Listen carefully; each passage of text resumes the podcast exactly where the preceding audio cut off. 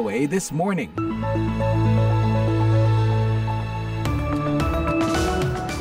Hai, selamat pagi. Gimana kabarnya? Saya Sharon Sumolang kembali menemani pagi Anda di VOA This Morning, live dari Studio 17 di Washington DC. Tentu saja saya nggak sendirian, saya ditemani produser Bani Rahayu dan teknisi Zubair Al-Taib. Hari ini, 1 Juni 2023 diperingati sebagai hari lahirnya Pancasila. Di tanggal itulah Insinyur Soekarno mengusulkan rumusan dasar negara. Pancasila selain mengutamakan ketuhanan yang Maha Esa, juga mengedepankan kemanusiaan, kerakyatan, dan keadilan. Kira-kira menurut pendengar, ketiga spirit itu sudah diupayakan hadir belum ya oleh pemerintah Indonesia bagi para rakyatnya? Tampaknya masih sangat sulit ya kita melihat keadilan sosial tanpa diskriminasi, juga kebijakan pro rakyat bukan pro korporasi. Anyway, dalam VOA This Morning edisi Kamis 1 Juni 2023, redaksi VOA sudah menyiapkan sejumlah berita menarik untuk Anda. Demi mendapatkan dukungan bagi upaya Swedia bergabung ke dalam NATO, Presiden Biden mengisyaratkan PDKT dengan Presiden Erdogan. Dia masih ingin melakukan sesuatu untuk mendapat F-16. Saya mengatakan kepadanya, kami menginginkan kesepakatan dengan Swedia. Pemerintah Provinsi Nusa Tenggara Timur mendorong masyarakat bersiap menghadapi musim kemarau yang lebih kering. Wilayah dampak kekeringan itu hampir di semua 22 kabupaten kota, Pak. Hanya pada spot-spot tertentu yang memang uh, kantong-kantong air. Pendengar, siaran ini juga bisa Anda simak secara live streaming di situs kami www.voaindonesia.com atau mampir ke podcast VOA This Morning di platform podcast langganan Anda. Sekarang, mari kita simak berita dunia bersama Karlina Amkas. Presiden Joe Biden mengatakan upaya yang tengah dilakukan di Kongres berjalan sesuai rencana menjelang pemungutan suara di DPR pada Rabu malam terkait rancangan undang-undang plafon utang. Paket plafon utang dan pemotongan anggaran mengarah ke pemungutan suara yang krusial pada Rabu ketika Presiden Joe Biden dan Ketua DPR Kevin McCarthy membentuk koalisi para anggota fraksi Demokrat dan Republik yang berhaluan tengah untuk mengatasi pukulan balik kubu konservatif dan ketidaksepakatan kelompok progresif. Now we're going to deal with the debt ceiling. We got, we got. I think things are going as planned, God willing. Sekarang kami akan mengurus plafon utang. Menurut saya, semua akan berjalan sesuai rencana, ujar Biden kepada reporter dalam pertemuan bersama pejabat penanggulangan bencana, membahas kesiagaan menghadapi cuaca ekstrim. Terlepas dari kekecewaan mendalam dari sayap kanan Republik karena kompromi tidak memenuhi pemotongan anggaran yang mereka tuntut, McCarthy bersikeras bahwa ia akan mendapat suara yang dibutuhkan. Menteri Luar Negeri Amerika Anthony Blinken bertemu Perdana Menteri Norwegia Jonas Gahr setelah tiba di Oslo Rabu. Store mengatakan pertemuan memberi mereka kesempatan untuk menggarisbawahi sikap mereka dalam mendukung Ukraina melawan agresi Rusia.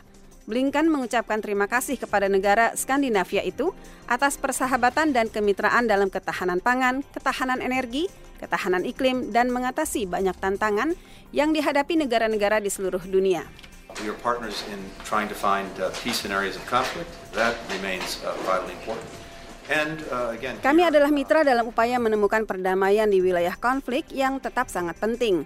Dan sekali lagi, di sini, di Eropa, solidaritas yang telah kami tunjukkan dengan mitra Eropa lainnya dalam membela Ukraina dan melawan agresi Rusia, menurut saya benar-benar luar biasa. Dari Oslo, Blinken akan ke Finlandia, anggota baru NATO, Jumat.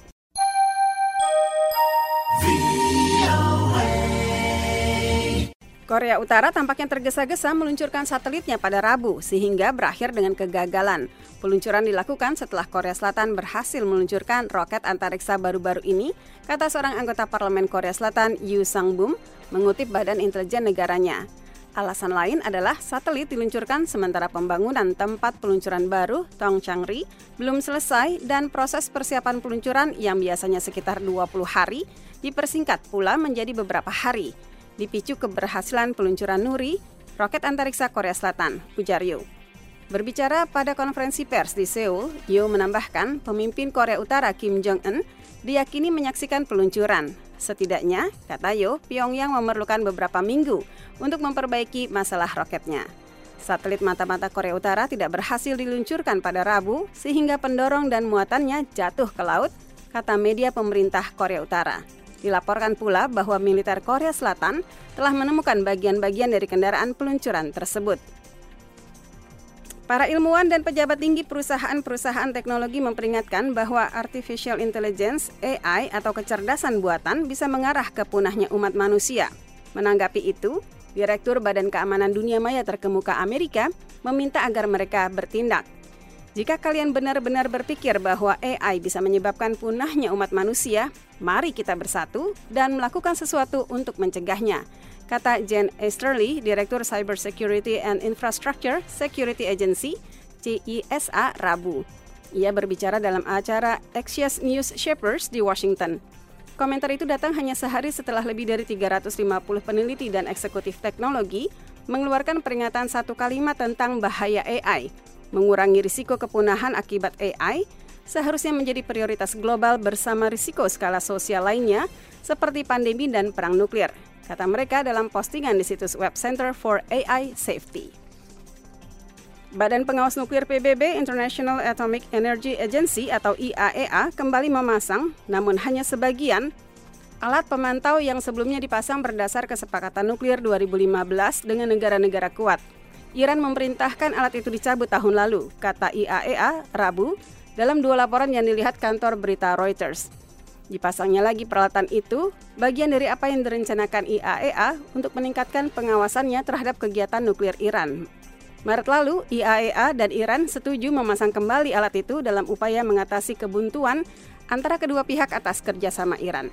Demikian berita dunia, VOA Washington. Dalam rangka mendapatkan dukungan dalam upaya Swedia untuk bergabung dengan NATO, Presiden Amerika Serikat Joe Biden mengisyaratkan pendekatan transaksional dalam hubungannya dengan Presiden Recep Tayyip Erdogan. Presiden Turki yang baru terpilih itu adalah salah satu anggota terpenting namun rumit dalam aliansi militer transatlantik tersebut. Berikut laporan Kepala Biro VOA di Gedung Putih, Patsy Widakuswara. Ribuan pendukung Presiden Turki Recep Tayyip Erdogan merayakan kemenangannya awal pekan ini. Para pemimpin dunia, termasuk Presiden Joe Biden, menelpon untuk menyampaikan ucapan selamat. Dia masih ingin melakukan sesuatu untuk mendapat F-16. Saya mengatakan kepadanya, kami menginginkan kesepakatan dengan Swedia, jadi kami akan menyelesaikannya. Ini pertama kalinya Biden menghubungkan kedua isu tersebut bersama-sama. Ankara telah lama berusaha membeli 40 pesawat tempur F-16 buatan Amerika, tetapi Kongres memblokir kesepakatan itu. Para pejabat Amerika telah menolak saran quid pro quo atau memberikan sesuatu sebagai imbalan untuk menerima sesuatu. Juru bicara Gedung Putih, Corinne John Pierre. That is not a condition. Uh, uh, President Biden long been clear. Itu bukan syarat.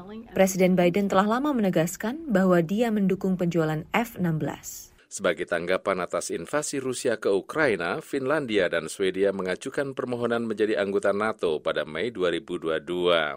Keanggotaan NATO harus disetujui oleh semua anggota. Finlandia diterima menjadi anggota NATO pada bulan April, tetapi permohonan Swedia masih tertahan karena Ankara percaya Stockholm menyembunyikan teroris, militan dari Partai Pekerja Kurdistan yang dilarang di Turki. Para pejabat berharap keanggotaan Swedia akan dikukuhkan pada KTT NATO bulan Juli mendatang. Selain terkait masalah penjualan jet tempur F-16, hubungan Amerika-Turki akan tetap rumit dan bersifat transaksional, kata James Jeffrey, mantan duta besar Amerika untuk Turki yang kini memimpin program Timur Tengah di Wilson Center. Dia berbicara dengan VOA melalui Skype. It's never 100% on our side. Uh, tidak pernah 100% di pihak kita. Kami berharap jaraknya tidak lebih dari 50% dari kami. Tetapi banyak hal bergantung pada hubungan pribadi antara Biden dan Erdogan. Sudah sangat dingin. Pembicaraan telepon itu adalah langkah pertama yang baik. Erdogan mengutuk invasi Rusia ke Ukraina, tetapi dia juga menolak untuk bergabung dengan negara-negara Barat untuk memperlakukan sanksi terhadap Rusia. Turki bahkan memperluas hubungan perdagangannya dengan Moskow. Dari VOA Washington DC, saya Leonard Triano. Korea Utara Rabu berusaha meluncurkan satelit mata-mata militernya yang pertama Usaha itu gagal dan roket yang membawa satelit itu kandas di samudra. Tetapi kejadian ini sempat mengejutkan penduduk Seoul di Korea Selatan.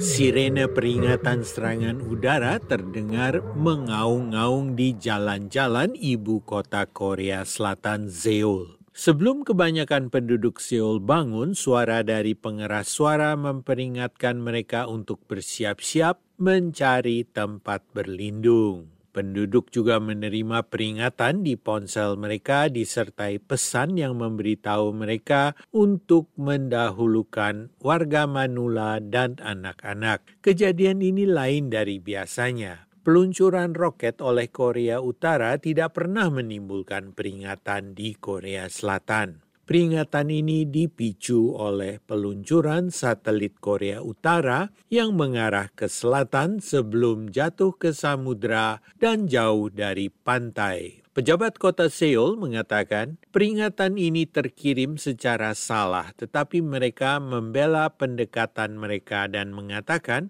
lebih baik berada pada sisi yang aman ketimbang nanti menyesal. Wali kota Seoul, Oh Si Hun, mengatakan 이번 긴급 문자는 현장 실무자의 과잉 대응이었을 수는 있지만 Pesan darurat ini adalah reaksi berlebihan dari otorita, tetapi bukan merupakan kesalahan. Prinsip kami adalah menanggapi yang kemudian bisa dipersepsikan sebagai berlebihan, tetapi kita tidak bisa berkompromi dalam hal terkait keselamatan. Korea Utara mengatakan satelitnya ditujukan untuk memantau gerakan militer AS dan Korea Selatan tetapi roket yang membawa satelit itu jatuh ke dalam samudra dan berhasil ditemukan, paling tidak sebagian oleh militer Korea Selatan. Bong Yung Sik adalah dosen di Yonsei University. Katanya, It seems like North Korean regime has faced unexpected uh, high level of technical difficulties. Kelihatannya rezim Korea Utara menghadapi kesulitan teknis yang rumit. Tidak mudah untuk sebuah negara, meskipun negara itu memiliki ekonomi maju dan teknologi modern yang canggih. Korea Utara mengakui kegagalan peluncuran satelitnya dan mengatakan pihaknya akan melakukan peluncuran berikutnya sesegera mungkin.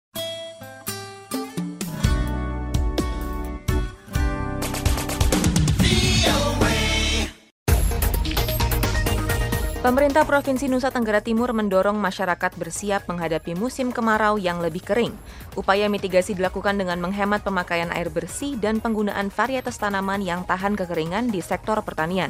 Yohanes Lita menyampaikan laporan selengkapnya dari Jakarta. Kepala Pelaksana Badan Penanggulangan Bencana Daerah atau BPBD Provinsi Nusa Tenggara Timur Ambrosius Kodo mengatakan berdasarkan kajian resiko bencana, seluruh wilayah kabupaten dan kota di Provinsi Nusa Tenggara Timur sudah memasuki musim kemarau.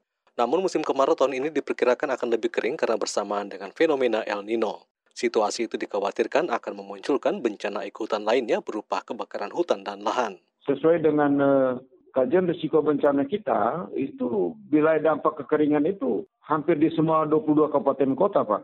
Hanya pada spot-spot tertentu yang memang kantong-kantong uh, air seperti di Manggarai Barat, ada spot tertentu di Ngada, kemudian di daratan timur di Malaka, di daratan Sumba di Sumba Barat Daya. Hanya spot-spot beberapa spot saja. Sementara sebagian besar itu terancam kekeringan begitu. Kata Ambrosius dihubungi VOA dari Jakarta Senin 29 Mei. Pemerintah Provinsi NTT menghimbau setiap rumah tangga untuk melakukan upaya mitigasi antara lain dengan menghemat pemakaian air bersih. Para petani juga diharapkan beradaptasi dengan menanam tanaman yang toleran terhadap kekeringan agar terhindar dari kemungkinan gagal panen. Pemerintah Provinsi Nusa Tenggara Timur sejak 26 April 2023 telah menetapkan status siaga darurat bencana kekeringan serta kebakaran hutan dan lahan. Koordinator Stasiun Klimatologi Kelas 2 Nusa Tenggara Timur Vera Adrianita kepada VOA menjelaskan, berdasarkan analisis update 20 Mei 2023, seluruh zona musim di NTT telah berada dalam periode musim kemarau. Sebanyak 19 kabupaten dan kota berstatus waspada karena sudah 21 hari tidak turun hujan sama sekali. Sementara dua kabupaten lain yaitu Alor dan Sumba Timur berstatus siaga. Kalau yang siaga itu ketika uh, hari tambah hujannya itu lebih dari 30 hari sudah tidak terjadi hujan dan peluang curah hujan kurang dari 25 kapasitas hariannya juga uh, lebih dari 70 persen. Jelas Vera Adranita Selasa 30 Mei. Diperkirakan peluang curah hujan di bawah 20 mm di wilayah NTT lebih dari 70 persen hingga dasarian 1 Juni 2023. Kondisi itu akan berdampak pada sektor pertanian dengan sistem tanda hujan dan berkurangnya ketersediaan air tanah sehingga menyebabkan kelangkaan air bersih dan rentan kebakaran. Organisasi Save the Children Indonesia mengingatkan kekeringan menjadi penegasan dampak krisis iklim yang semakin memburuk setiap tahunnya. Dalam konteks kekeringan, anak-anak akan menghadapi dampak berkelanjutan seperti ancaman kesehatan dan kesejahteraan. Ancaman gagal panen para petani akan membuat hilangnya sumber pendapatan keluarga yang juga berpengaruh pada pendidikan anak-anak. Ini penegasan sebenarnya bahwa perubahan iklim itu terjadi uh, lebih cepat dari seharusnya. Kata Direktur Humanitarian dan Resilience Save the Children Indonesia, Fadli Usman. Organisasi itu memperkirakan setidaknya 3,5 juta anak berisiko terdampak kekeringan ekstrim di berbagai provinsi di Indonesia. Dari Jakarta, Yohanes Lita melaporkan untuk VOA Washington.